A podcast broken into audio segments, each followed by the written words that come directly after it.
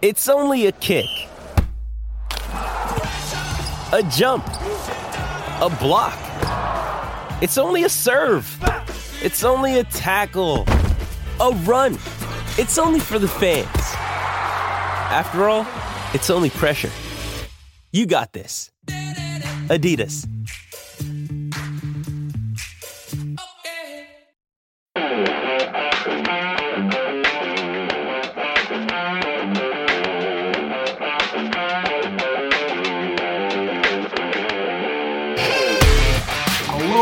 And welcome to the Transfer Window, the podcast that takes you inside the biggest deals at the biggest clubs in world football. I'm Jonny McFarlane, and joining me are our transfer market insiders and pundits extraordinaire, Duncan Castles and Ian McGarry.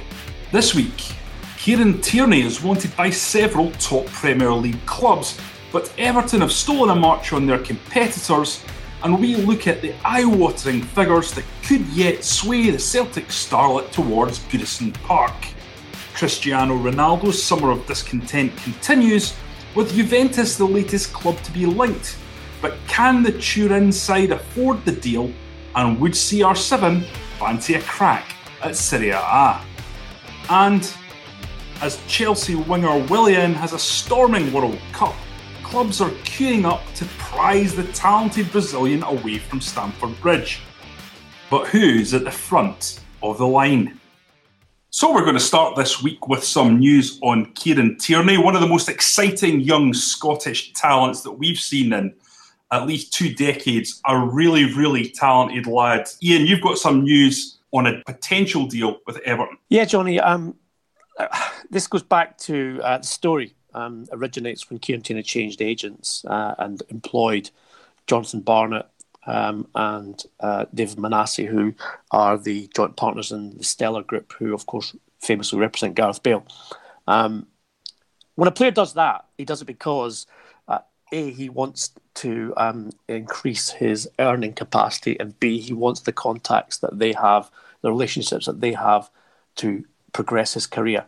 Now, from everyone I've spoken to, and that mean that includes people very close to the player himself, there's no doubt he's genuine. He loves Celtic. He's a Celtic supporter. I think the Celtic fans um, have definitely engaged with him for that reason. We saw him with a loud hailer after the Scottish Cup final win, singing with him, etc., etc.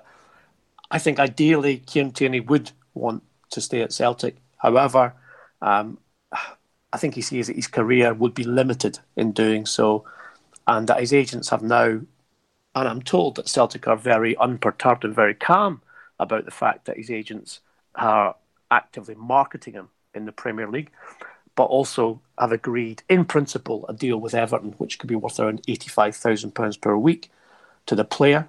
And that will be including step ups per salary per year of the contract, a five year contract. So by year five, he would be expecting to earn in the region of £140,000 per week, uh, should he not even be upgraded, uh, as many young players are during the original period of contract. So it's a very tempting one for Tierney. Um, Everton's a traditional club, very much like Celtic um, in terms of their heritage, uh, tradition, history, etc. I think he would play every week.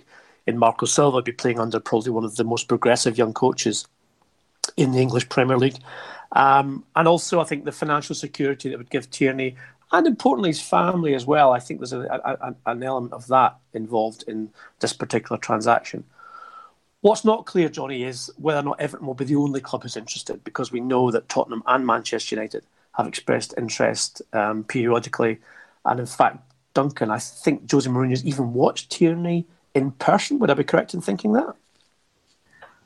I think that is correct. Yeah, I think he's uh, one of a number of left backs that that, that Jose and um, his coaching staff uh, scouted in person last season as they as they look for a solution for that big problem area that Manchester United have. So, I mean, there you go, John. I mean, look, you've got three of England's top clubs interested in Tierney. Um, I have had conversations with people close to Celtic. They seem, as I said, to be very calm, and I think uh, very uh, open to the idea of selling. I think the wage bill at Celtic Park has increased exponentially in the last three to five years Um, I think some 55 million pounds, if I'm, if I'm correct, uh, approximately, now being paid in wages because of the significant upgrades and the upgrade also in players like Odsonne Edouard coming from PSG uh, for 10 million euros. I think uh, the John McGinn transfer could easily cost in total around five million pounds, albeit with just a, an upfront payment of about two and a half. So Celtic have to they've got to gamble on making it through Champions League qualification. Four rounds, remember, that's a big ask, even though they have done it successfully. But um, that Champions League money doesn't come easy, um, even to get in the group stages. And this, in selling Tierney, well, Celtic fans will be annoyed and I'm sure frustrated that they'll lose one of their best young players who is clearly, you know, in the terms of the song, one of us. Um, I think Celtic need an insurance policy financially that they might not make it to Champions League football, whether it's this season or next season, whatever. But domestic domination in Scotland does not pay. It doesn't pay the wage bill and it doesn't pay the operating costs at a club like Celtic. So they, they need an insurance policy. Selling Tierney for around £25 million, of which they'll get 18 million approximately up front, then 7 million add ons, which I think Tierney will easily achieve in terms of appearances, etc., etc is um, is good business for Celtic in terms of finances, not so good business in terms of fan relation and everything else. But look, we also Andy Robertson moved from Hull City to Liverpool and then played a Champions League final last season. If you're Kieran Tierney, I think the idea of playing Champions League final rather than just being you know whacked out at the group stage year on year out um, is probably more attractive as well. No disrespect to Celtic or, or, or the club itself, but the fact is. Um, maybe not at Everton, but who knows? As I said, um, Robertson went from Hull to Liverpool. If Tierney signs for Everton, then there's nothing to say that he wouldn't go to a Tottenham, Man United, uh, or an Arsenal, etc. at some point in the future. Um, I think it's interesting uh, that the Celtic at the moment have not agreed a fee, and that uh, the club and most certainly the agents are currently effectively marketing the player to other clubs to say, look, Everton have agreed a contract with the player.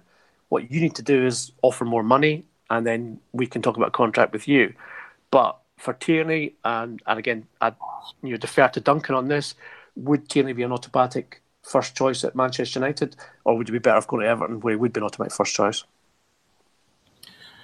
Look, I think there's a, there's a lot of strands to this. One thing that is very clear is there's a shortage of top class left backs um, on the market in European football at present. Um, and therefore Kieran Tierney's value is higher than it probably should be in terms of his development as a player so far. And that's not to say he's he's not an excellent player, he's not an excellent talent. He is. He can play not just left back, he can also play on the, the left side of um, of a back three, which is something that appeals to to his uh, his potential suitors. But when uh, uh, you know, products in short supply and left backs, good left backs are in short supply, the price goes up. Um, we saw what happened last summer with Manchester City um, spending 50 million to, to buy Benjamin Mendy. Um, we see what's happening this summer in that Manchester United decided to go for Alex Sandro um, they've put a deal in place with the player. The player wants to come, and Juventus are holding out for upwards of 60 million euros for the player because they see that, that market and are thinking, well, we, we can cash in big time here. And I think that's what Celtic's thinking is with Kieran Tierney. Um, they see that this summer there could be a very high fee to be made from Tierney, and that, that fee might not be so high down the line. I think also um, with Celtic, we, have got to bear in mind that in European terms, they are a selling club. They may buy the best talent from the rest of Scotland um, and um, and handicap any club that looks like competing against them. Um, and they, they may be able to easily outmuscle everyone financially in Scotland, but ultimately their strategy has been to look for talented players outside the Scottish League, bring them into um, Celtic where they can they can uh, be trained in a in a top club, um, get Champions League football experience with the idea you can sell them on at significant profit, probably to the English Premier League in the way they have done with Virgil van Dijk and um, Victor Wanyama in the past. Stuart Armstrong as well, recently. Also Southampton. oh, yeah, it's handy they have Southampton there to buy. They must have been very, uh, very pleased that Southampton escaped relegation last season because that was one of the standard channels almost disappeared. But for for Celtic, they're looking to follow that strategy. As as Ian's pointed out, they put their wage bill up a lot.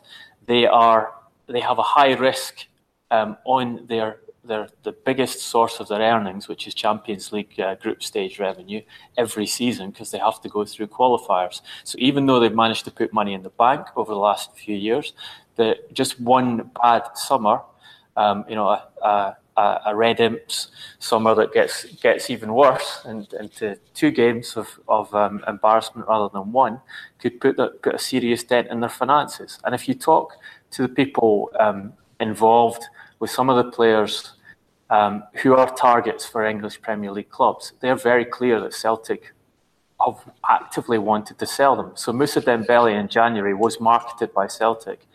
Um, when Brighton came in with, with, an offer, Celtic did everything in their power, I'm told, to try and persuade the player to leave. The player didn't want to go, so they, the, the income they were expecting in that transfer, and we're talking about 20 million pounds. Um, they're in that situation again of trying to market Dembele. They haven't been able to get the, the transfer fee they want yet. So then if you're Celtic, perhaps the consideration is, well, we might not be able to get all the money we need from Dembele, and we, we see that the, the player is being very careful about where he goes for his next move and wants to do it in his own terms. So perhaps we have to move on to Kieran Tierney, who, who we know there is um, there is a great market for in England. I think the difficulty in all of this is going to be persuading the player to leave because uh, he's he, he's unusual in the modern era in that he is, you know, a, a, a, serious fan of his club and has, you know, resisted moves, resisted interest in him for quite some time. Um, what is helping Celtic's cause is, is, he's with a company like Stellar, who um, it's a huge agency which is dependent on on making multiple transfers every year and will push for these transfers um, when it suits them, when the big commission can come, and um, and have been looking to move Tierney since they um, they took over his representation. So I think uh, I think Jonny, in, in sort of summary, I think you know what Duncan says is right. The player is very much heart in Glasgow, but I think his head may well now be uh, in the Premier League, and um, I don't think this will be as smooth as um, some people seem to think, and I do think as well that um, certainly in social media terms, and a lot of uh, our listeners will have seen that there's been a lot of patronising Everton fans saying, "You what? You what? 25 million quid for a guy who's only played SPFL, etc., etc." Well, when was the last time your Everton players played Champions League? Because Kieran Tierney has, and Kieran Tierney has played, uh, represented his country at the national level as well. This is a young guy, okay, who may be untried in the Premier League, but he's certainly got experience at top level football. And I've got no doubt whatsoever that he will be a success in, in the Premier League. And, uh, you know, I think a lot of those people who are um, naysaying, if you like, and taking the mickey out of the SPFL because of Tierney's um, price tag of 25 million, I'd say this James Maddison to Leicester City from Norwich City for 27. Well, have a think about that. And also, I think if you talk to anyone in Scotland, they'll tell you that Kieran Tierney, or certainly most people will tell you that Kieran Tierney is more talented than Andrew Robertson. Yeah, I agree as well, Jonny. I think I think there's more to him than than Andy. Andy's been brilliant for Liverpool and will continue to improve, but I think Tierney's got more natural talent to his game. Um, and I think he also he you know he reminds me of Ashley Cole. Ashley Cole, despite his slight physique, could attack like a left winger and had that brilliant burst of pace as well. But he was a terrier in defence, and his, his pace allowed him that if you got past him, he could get back at you, and he would tackle you from behind and take the ball first. And Tierney reminds me very much of Ashley Cole. Um, and Ashley Cole was probably, or maybe is, the best left back in the Premier League era. So you know that's high praise, but that's how much I rate Kieran Tierney. Uh, myself, I, I, would say that I'd have Patrice Evra as the best left back in uh, Premier League history. Um, but I, I, I, think Ashley Cole was uh, significantly underrated and, and would be up there beside. By me, Duncan, apparently, because I gave him a three for the game against Portugal at Euro 2004. that must have gone down well. well, put this the team the, the team bus uh, the next day were all shouting and, into the phone because um, someone held the phone up to um, I wouldn't say who one of the players. Uh, three out of ten, you're having a laugh. The entire team bus were singing to me down a mobile phone after they saw the Daily Mail that morning. Well, look, so significantly underrated is a yes. what I can tell you is Kieran Tierney doesn't get three out of ten from any of the top scouts in Europe, and um, having talked to a couple of, of the guys who are uh, key talent spotters, they they rate the player extremely high, highly. They like the physique, they like the technical ability, and they see him as a Premier League player. The on, only question they have is whether the next move for him is to go straight to an elite club like Manchester United, or whether he's better off going to a middle tier um, club, which Everton you would say could be a good candidate if they get their squad sorted out and um, and uh, and make themselves uh, competitive this season rather than than that sort of dinosaur squad that they had um, last season. Um, so so you, have got that option for Tierney. Do you go straight to Manchester United um, and not be sure that you you you get a starting place straight away? um, have to fight for it and have the extra pressure of being at a club like that? Or do you move to a club like Everton where you probably will be a starter every week and you can develop slightly out of the, the limelight? Okay, well, moving on from one of the biggest names in Scottish football to the biggest name pretty much in world football. Uh, Cristiano Ronaldo, although I know that there'll be Messi disciples who'll be on at me just for saying that. Um, but Cristiano is being linked with a move to Italy, to Turin to Juventus. I suppose the question is, Duncan, can they afford it? I think they can. Um, certainly, uh, talking to people uh, connected with Juventus this morning, um, that was my question. Can they afford to do it? Can they afford to meet Cristiano Ronaldo's salary demands? And can they afford the transfer fee on top? I'm told they can afford the salary demands. So we're talking um, 30 million euros net a year um, as a minute as a base um, wage to get Cristiano Ronaldo to Juventus, and I'm told they can do that. Uh, the question mark is over what price Real Madrid are going to put on the player. Um, if they can't come to agreement to keep him, and if things continue as as has been looking for several months now that he will have to leave, and that, that's been the worry for Cristiano Ronaldo's representatives is exactly how much are Madrid going to ask. And I, I wonder, I wonder, I don't know, but I wonder if this um, story came out in the Spanish press as part of Madrid's strategy to get the, the transfer fee up he's got a one billion euro release clause. No one is going to pay one billion euros, and uh, given the circumstances of of him of the of Florentino Perez reneging on on a promise to increase his salary and put him on terms with with Messi and Neymar, it, it would be completely unjustifiable for them to expect that transfer fee. I think. Um, Ronaldo's representatives are trying to get the fee down to around 100 million euros, which they think is accessible for certainly for Paris Saint Germain. Um, Juventus, I think, can just about do that. However, whether the club itself is willing to do that is going to be a question mark. What I'm told is that um, Allegri, the coach, is very keen on the transfer as part of this um, overhaul of the squad that he demanded um, as a condition of remaining at Juventus for another season um, and turning down approaches from clubs, which actually included Real Madrid uh, and Arsenal this summer. Um, story we talked about several months ago on, on, on this podcast. Um, so Allegri sees Ronaldo as being uh, a massive addition to achieve the target he's set himself for remaining at Juventus, which is to win the Champions League. And you can see from a football point of view, it makes perfect sense uh, to, to spearhead that overhaul with Ronaldo, move Higuain on to another club, um, massively upgrade the attack, add add, add that intensity of desire to win that Ronaldo has to the team. Whether Juventus, who have been traditionally quite conservative in recent years in the transfer dealings, they, they're a club that um, will look to take money when the money is on the table in, in the way they did with Paul Pogba and then reinvest it wisely around the, the, the team. Whether they're prepared to go that route, I'm not sure.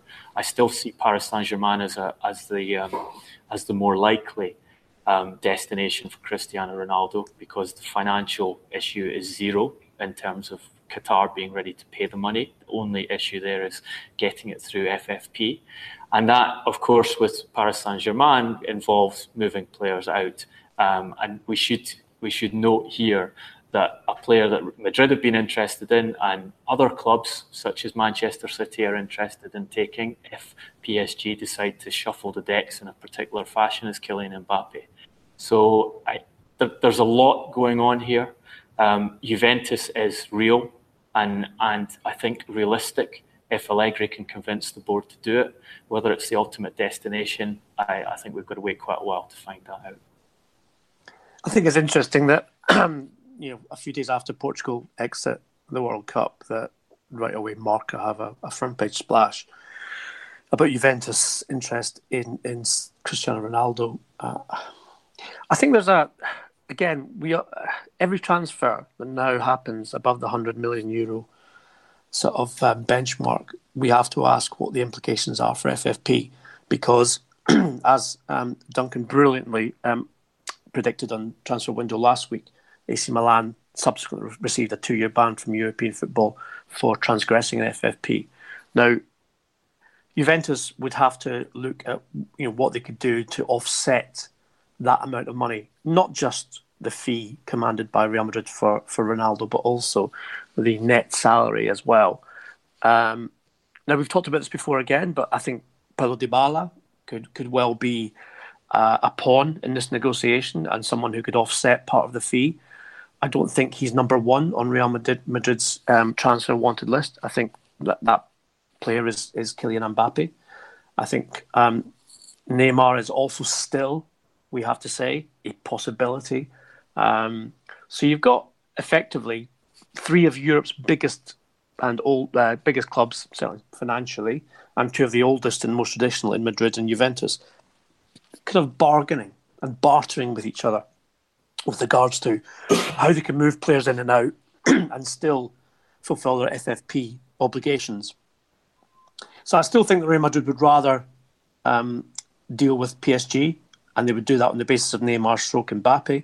Uh, although Mbappe is not a PSG registered player yet, because the um, terms of his loan deal, which turned into a, a permanent deal, uh, that that expires on July 30, 30th, to my knowledge, and something so it has to happen by then, one way or the other.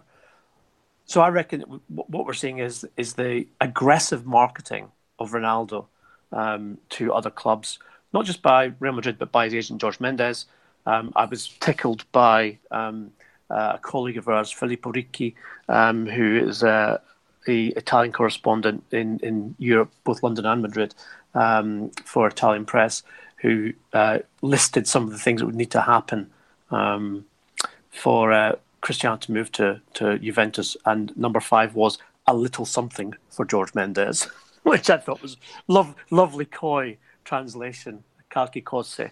So uh, it was very nice. I think maybe more than a little something for George would be required in Cristiano's transfer. But um, more and more, and we spoke, you know, we have discussed Cristiano, you know, over every week almost. It feels like for the last nine, ten weeks, he will leave Real Madrid this summer because he's not happy with either his place in the team or the contract that they have not offered him. So we all have to prepare ourselves that there's going to be a Cristiano transfer. Um, and I still think and agree with Duncan that Paris Saint Germain is the most likely option. I think it's a shame because I think with Juventus' genuine interest shows that at 33, a club like Ju- Juve, who have been, you know, peripheral, almost Champions League winners in the last three years, do value him still, and so they should. Where are Real Madrid going to replace his 50 odd goals a season? How are they going to do that? Okay, Mbappe, yeah, great but he's probably the only one who's going to give you those that those goal tallies. So if Madrid are so desperate to get rid of him, then I'm just you know a little bit disappointed that no one in the English Premier League has you know shown a, a real tangible interest in him because I think he's still worth the money. I really do, and I think he would light up any club. So um, you know, I just want to say Watford. Get your checkbook out. A couple of additional things here. Um, we should say that Juventus have been very close to winning the Champions League in the last few years. So if you put the best player in the Champions League into that team, then they really are genuine contenders to to win uh, the title that they've they've created. Agree, Duncan. Agree. So, it, from a football point of view, it makes huge sense, not just to Juventus, but also to Cristiano Ronaldo, who, remember, if he goes to Juventus or Paris Saint Germain for that matter and wins the Champions League, will then have done it at, at three different clubs. which is which is quite an achievement for any player. Also, um, I remember interviewing Patrice Evra at Juventus' stadium um, a couple of years ago, um, and he talking in terms of how impressed he was by Juventus as a club, as the organisation of the club, the way Allegri coached them, and the way um, they uh, trained him and treated him uh, from a physical point of view when he arrived there. He said that he played most of his career with, I think it was a stomach ulcer problem, which hadn't been detected, and Juventus picked it up within three or four months when being there, and uh, and completely turned around his physical condition in, in, the way that he wasn't going through pain through matches and was able to to run further than he had before, which which is quite remarkable when you remember what, what a player he was at Manchester United, and he's never one you would have questioned on on physical terms. So obviously Cristiano Ronaldo doesn't need to look after his body; um, he's very good at that. But you put him in an environment where um, everyone surrounding him is working that way, and the coaching is working that way, and the, the tactical uh, situation is set up around him. It, that is going to be appealing to him as as a player. So, so there are, you know, when I first heard Juventus mentioned, so I'm surprised about that. But the more I think about it, the more sense it has to it. And one final point is that um, Ronaldo's agent George Mendes has already done business with Juventus this summer, and he moved João Cancelo, um, the Portuguese right back, who really should have been in Portugal's World Cup squad. I think if you watched uh, Ricardo Pereira's performance um, against Uruguay the other night, you would see that that, that was a weak um, link for Portugal in that key game. João Cancelo's just moved there, so there's the, the, building blocks are in place for this deal if Allegri and um, uh, can convince his board to support him in this way. What about Ronaldo himself? Because he's always seemed like a guy who's got a great sense of his own legacy and his own destiny. Would he see having had uh, that triumvirate of great leagues, Italy, England, and Spain, as being part of his story? Would Juventus be attractive to him? I don't think there's any doubt about that, Jonny. I mean, as much as Serie A has, has declined in terms of its um, financial power and uh, prestige status in the last 15 years. Going to a club like Juventus is going to one of the great, great clubs in world football. And um, okay, they've more or less been a procession to their um, Scudettos over the last uh, four years in particular. But as Duncan really points out, the carrot for Cristiano Ronaldo is partly financial because he doesn't believe that he's being paid what he's worth currently compared to what Neymar and Messi are being paid. But it is his legacy. And to win the Champions League with three different clubs, I think there's only one other player who's done that, to, that comes to mind anyway. Um, so to do that would be historic. And also, um, you think about lifestyle. So Turin, Madrid, it's, it's a very, very nice life. I've been up there, you know, interviewing players and managers before it's a gorgeous place to be able to play, um, base yourself and your family, etc., etc. Um, and I think, look, would it be would it be more or less challenging than playing in League A for Paris Saint Germain? I'm not sure. I think it'd probably be harder to play in Serie A than it is to play in Ligue 1 for Paris Saint Germain, given that how easily they ran away with the title last season, um, as well as the cup. So you know, playing for Juventus, at least you come up against some other great clubs like Lazio, Napoli, Milan, Inter, etc., etc. And it's all about Champions League as well. So yeah, I, I don't see why Cristiano would not be attracted by by Juve. Look, the other thing as well is you know they've sold out their stadium for next season. You know they they have very few um, available seats on any given match day because of their season ticket demand. So again, it's not quite Santiago Bernabeu where you're getting ninety five thousand, but you're getting a very partisan and very, very vociferous support. And Cristiano Ronaldo is the kind of player who would be an absolute hero there. So why not?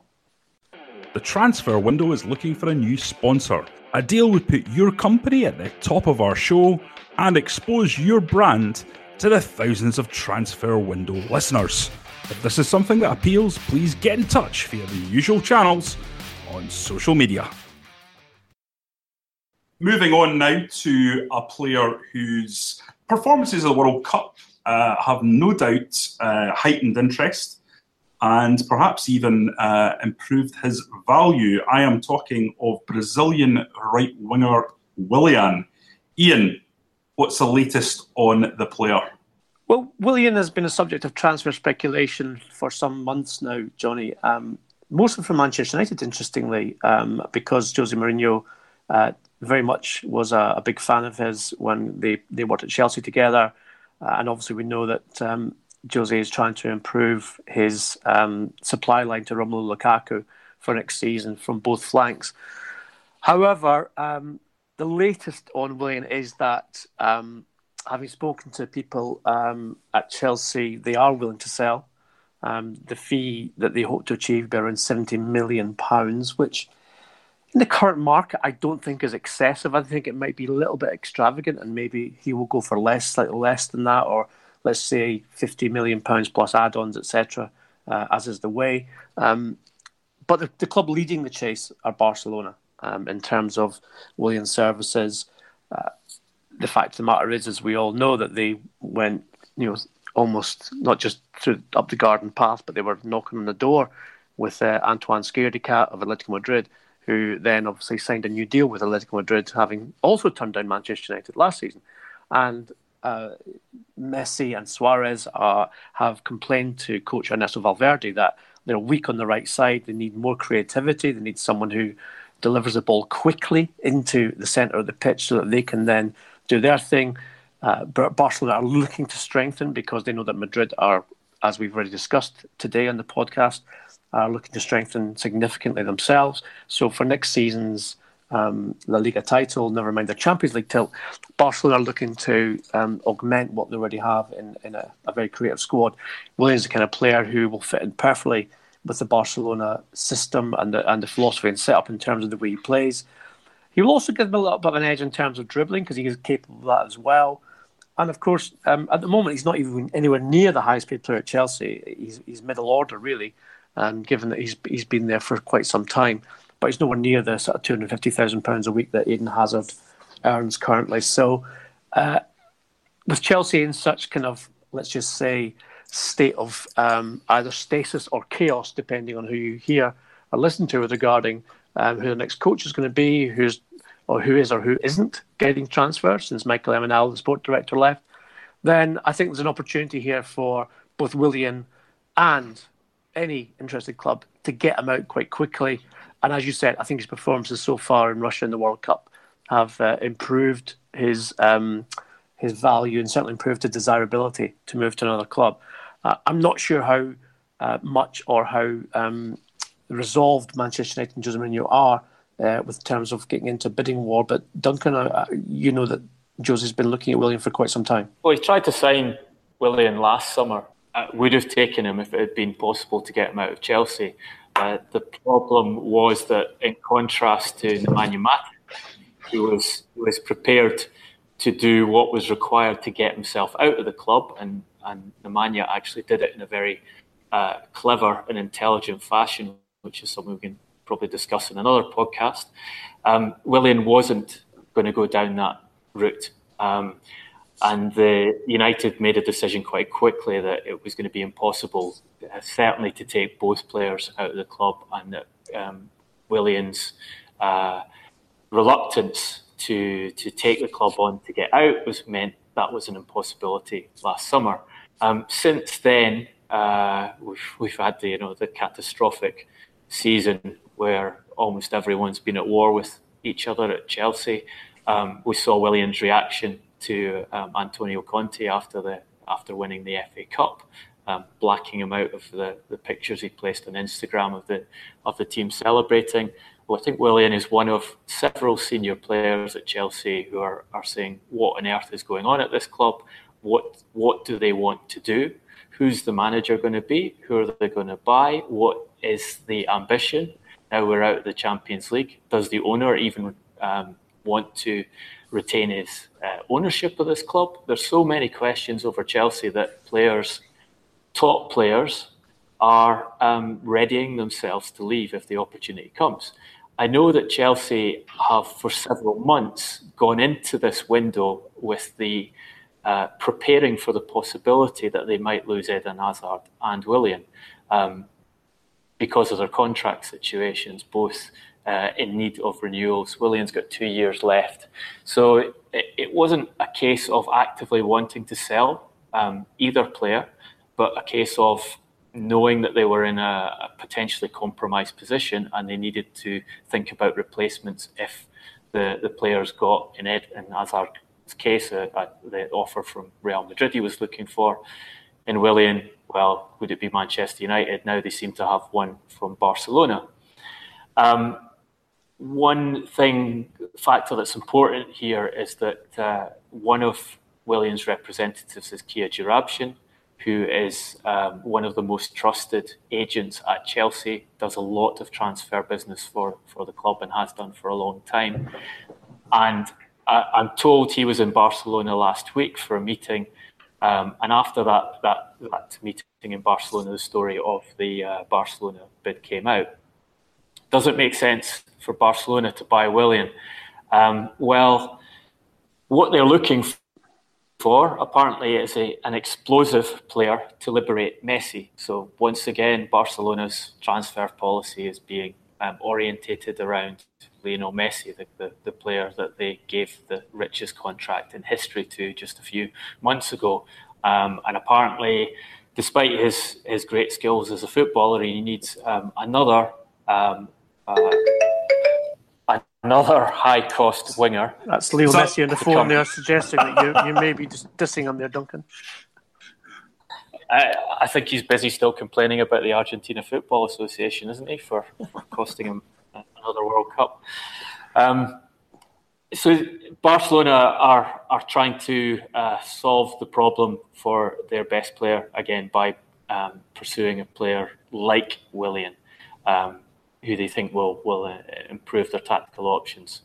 Um, I think yes, there's a there's a potential for for Manchester United to come back in there, but uh, the price is high.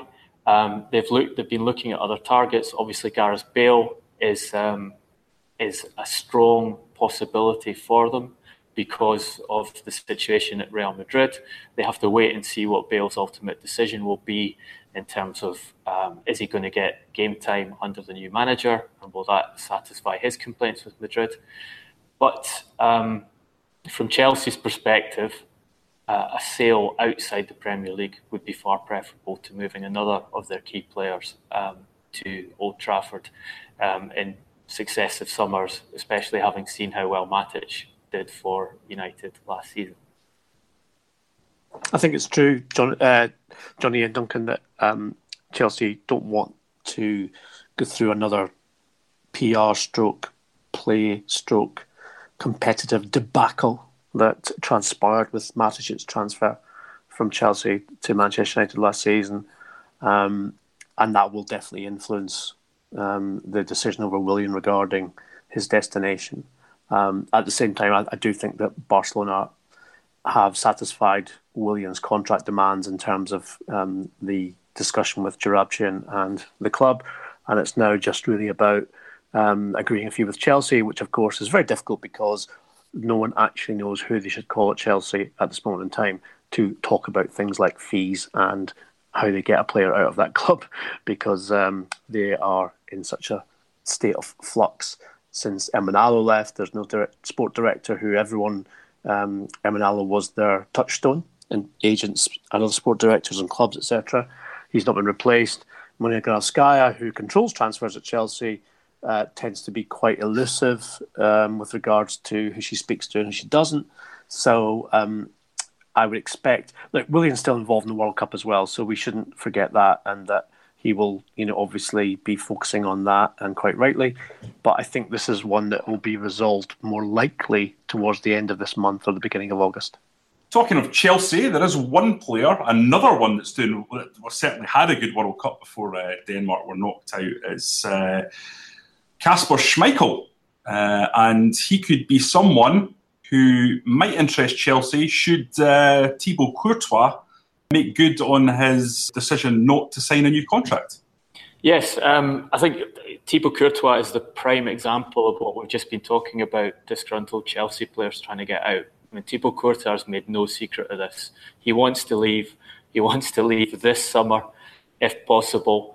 Um, if he doesn't get to leave this summer, he's not going to sign a new contract. He's got one year left in his current deal. He's been offered a huge um, uh, renewal from Chelsea, rejected that, is prepared to take less money to go elsewhere, um, and has made it clear to Chelsea he will leave in a year's time. So Chelsea now have a, this decision, which is uh, do we hang on to the goalkeeper who we value at 100 million euros um, and lose him for nothing in a year's time?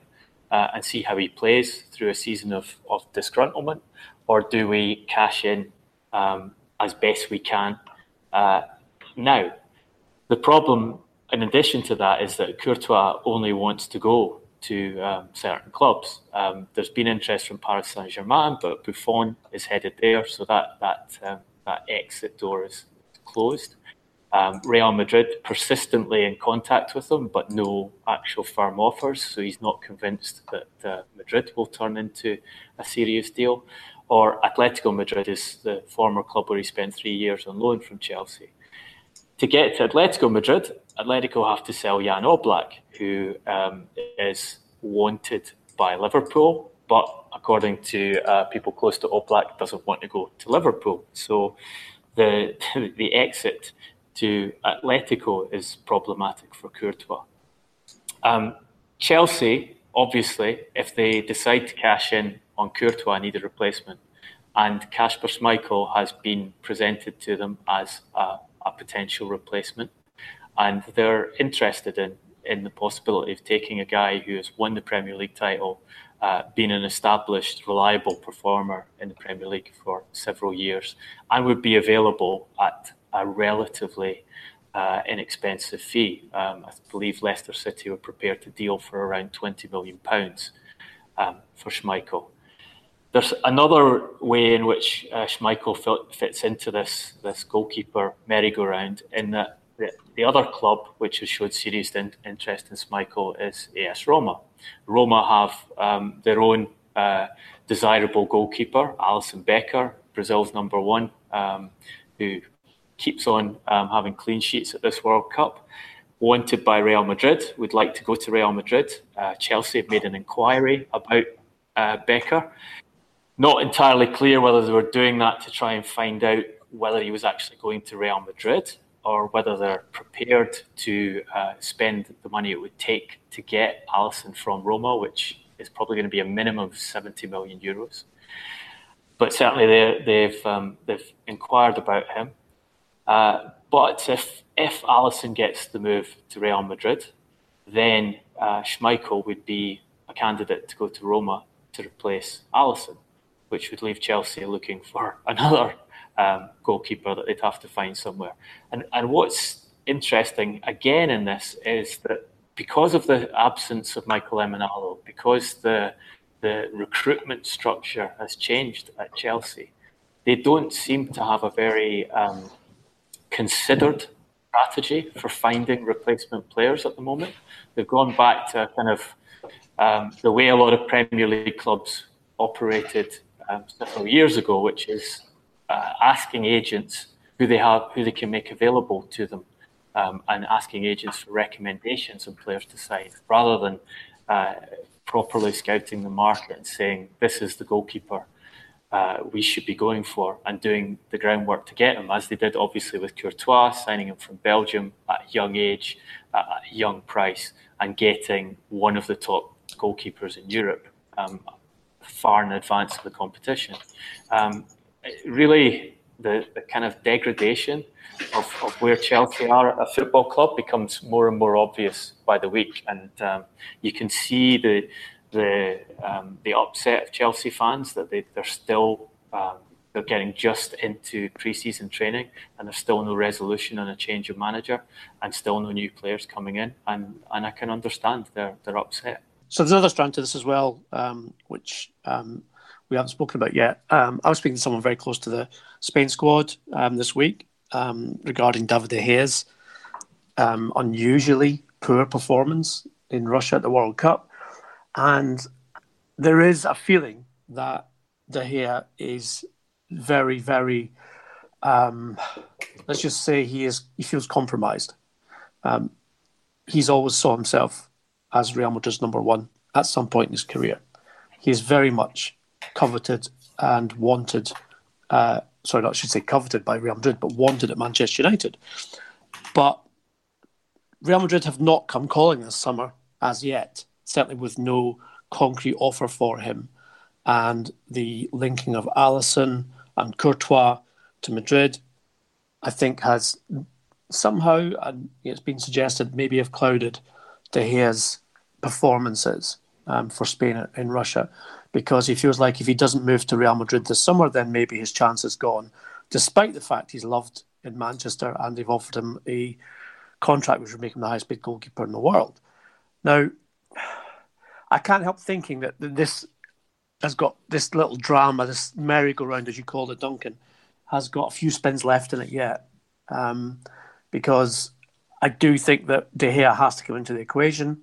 Um, I think Courtois, as a former Atletico Madrid player um, who wants to go back to Madrid, I think for family reasons as well, I, do, I believe he may have um, at least one young member of a family, of you know, a child there who is yeah, um, resident resident the, Madrid that's a, a, big driving factor for him to yeah. want to go back. Yeah, so that's understandable, but doesn't mean to say he can force a move to either Madrid club for the for the reason of wanting to go back there. So um, I do think De Gea remains a factor here, uh, and I think that Florentino Perez has never really forgotten about David De Gea as a possibility um, of being the number one goalkeeper at Real Madrid. So with regards to the merry-go-round, I think we've got, as I say, a, a, bit of a long way to go yet before it's sorted out. But um, and I still think there's a possibility we'll see Courtois seeing out his contract at Chelsea, simply because there will not be someone willing to pay the money that Chelsea are asking for him, even the last year of his contract. Okay, we're going to move on now to the legendary quickfire round. And I suspect that, as usual, it's not going to be very quickfire because today is going to be the World Cup of World Cups. Yes, there's been a lot of debate on Twitter about this 2018 World Cup and how good it's been in relation to World Cups in the past. So I decided that the guys are going to go through the best World Cups, uh, starting in a quarter final phase. And uh, I'm going to ask them which one goes through into each in each heat, the semi final, then the semi final to the final. That makes probably no sense, but it'll all come together. I promise. It does every week. So we're going to start with you, Duncan. Bit of a tough one. 1970 versus 2002. Who goes through and why? Well, I'm not old enough to have seen the 1970 World Cup, but um, yeah, that Brazil team is famous. Uh, and it is one of the classic World Cups. I'm going to go for 2002. Why? Because it's the first uh, World Cup I covered as a journalist. Um, I had the privilege of spending almost the entire month in Korea, um, covering one of the most exciting uh, football teams I've seen, in, and in some of the in a unique atmosphere. Um, those stadiums full of Korean fans were is something I've not seen anywhere else in my time covering football and the way the first Asian World Cup was welcomed, um, the the sense around it, the spectacle of it, um, as a as an event was something very special to me. So for for personal reasons, I'm going to choose 2002, and I also like the fact that it, because I think because it was in Asia, because it was on a different continent, because the Europeans and the South Americans were both out of their comfort zone, we got a lot of unexpected results, um, and we got African um, and uh, Asian teams progressing deep into the tournament. Turkey doing well. Um, uh, France, the holders disappearing uh, straight away, losing to a great Senegal team in the, in the first match. So there were lots of elements there. Um, so my personal choice is 2002. Okay, Ian, 1978 versus 1982. We're going to give the millennials listening a wee history lesson. Can I just say, I'm very disappointed, first of all, that Duncan didn't mention that he and I met at the 2002 World Cup, and that wasn't his highlight of that particular tournament. That's that was very... the second highlight, Ian. Pardon?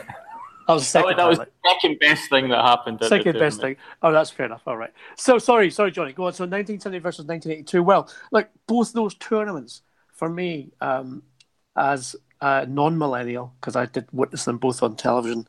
Um, were highlighted by two of the greatest goals ever scored, and obviously I'm talking about Gemmill, Gemmill, still Gemmill, only scored uh, against Holland in, in '78, and then of course Dave Narey's fantastic volley, stroke toe poke against Brazil in '82. Um, as far as um, which one was the best, well, my overriding memory of the 1978 World Cup is two. Both played in fascist states, of course, at the time. I think. Pardon? Played in fascist states. Absolutely, by governed by juntas. Yeah. As we like to say. So um, I'd say this: uh, 78's got to take it for me. One because um, what we saw down the tube, uh, as it certainly was then, was a, a faraway nation absolutely immersed in football. There was a wonderful um, uh, and people of my age will remember this. The um, the theme music for the Argentina 78 World Cup was fantastic, and it, it involved all the, the, the, ticker tapes coming down in the stadium, in um, in the Boca Stadium uh, in in Argentina as well, and of course uh, Jorge Valdano and Mario, Mario Kempes, two of my favourite all time players, who uh, participated and won the 78 World Cup. So, despite um, the magnificence of '82 um, I would have to say 78 was better. Okay, Duncan, 1986 versus 1990. Well, um, I have to say that I, am disappointed with Ian for not choosing David Narey's goal because since I'm going to be completely personally biased through all of this, I'm going to put David Narey's goal ahead of Archie Gemmill's, and I'll probably uh, one of about 20,000 people in the whole of Scotland who would do that. And, and by the way, Jonny, it'll, it'll, it'll, be on his tombstone as well. He can be certain of that as in Duncan's, not Dave Narey's. um, I think 86 wins uh, between those two, and I think it, it, it wins uh, because of Diego Maradona and um, and the famous uh, goal we saw in that match and uh, one of the outstanding World Cup performances um, of all time. Okay, Ian. This year, 2018, or 1998? Now, um, again, personal um, sort of confession here 98 was the first World Cup I attended personally, and it was absolutely incredible. Um, watch Scotland play um, there. It was obviously Scotland's last appearance at any major tournament. Um, watch Craig Burley dye his hair and then make it easy for the referee to send them off against Morocco. Uh, I saw you slaughtering him for that on Twitter yesterday. Indeed, and he deserves every bit of it. Uh, however, um, people are talking a lot about this World Cup, Jonny, about the fact that uh, we've had great matches and that the the, the playing field in terms of the favourites seems to have been levelled. Um, is it because the, the you know the big teams, the the favourites have been poor, or is it because the, the smaller teams have actually outperformed themselves? I think the Japan uh, versus Belgium match was sensational entertainment. Although I've really felt for the for Japan because I thought they played brilliantly during the game. Um, I'm not a fan of people saying it's it's the best tournament ever just because uh, Germany have gone out and Argentina have gone out um, and Spain have gone out. I don't think necessarily that makes it the greatest tournament um, when the when the, the you know the, some of the best players in the world, including well Portugal as well, I should mention, when they uh, exit the tournament. So I'm going to have to go for France '98. Uh, uh partly for personal reasons, because of personal memories, uh, not Scotland's performances, obviously. But I remember being in the crowd in Paris singing La Marseillaise with the French fans um, out of sheer randomness, the fact I managed to get a ticket for a France game. And again, feeling that remarkable community of spirit that you only get at a World Cup when it's being hosted by a nation whose team are on it and they look like they're going to go far. And by this I mean I'm, I'm going back to the quarter final um, where it you know felt like France might just might just make it, and it was utterly magnificent. And you know, I, I always had a soft spot for France ever since um, that dreadful incident um, in the World Cup in '82 when um, uh, the German goalkeeper took out uh, I think Schumacher. Schumacher, yeah. Uh, really, France should have won that tournament if it hadn't been for that tackle. It was absolutely horrific and I remember being um, incredibly sorry for France then. So the fact that they uh, achieved sort of some kind of pathos in '98 makes me say '98 was, even though we're not concluded yet, but '98 was better than 2018. Okay, semi-final, Duncan. 1986 versus 1998. Both of those tournaments very enjoyable. Um, I, I, like Ian's argument about uh, seeing the the hosts go all the way um, to the end but I'm still with 1986. I still, um, you know, Diego Maradona, one of the great footballers of all time, and that was his tournament. Um, so I, am going to stick with uh, 86 and put them in the final. And Ian, 2002 against 1978. Oh, again, um, like Duncan, who doesn't remember the fact that that was the first time we met uh, in 2002. Uh, wonderful tournament, based in Seoul in South Korea. Wonderful, wonderful people. Never forget their generosity um, and their passion for football. Um, and I commuted to um, Japan for the England games, etc., etc., and uh, had some wonderful memories from there. Um, it's a difficult. It is a difficult one. Um, but I'm going to go. I'm going to go 2002, partly because of the incredible events. For instance, uh, the Ronaldinho goal, which put England out in the quarter final, and had David Seaman sobbing in the mix zone afterwards, saying, It's just so hard, guys. It's just so hard. And me thinking, Yeah, it's not that hard, big man. Cruel. Okay, so we have our transfer window World Cup of World Cup final, which is going to be 2002 against 1986. I'm opening this up. It's a free for all, guys. Who wins? I, I'm going to go for I'm going to stick with 2002, and for the other side of it, which is the the, the team that won it, um, I thought that Brazil team, led by Luiz Felipe Scolari, under huge pressure um, coming into the tournament, were magnificent. Um, Ronaldo, uh, his goal scoring through the tournament, um, completely exceptional, um, and and quality uh, throughout the team. Um, you know, players un, under underplayed players such as Gilberto Silva, who earned his move to the Premier League off the back of that tournament and subsequently established himself as one of the best midfielders the, the Premier League has seen.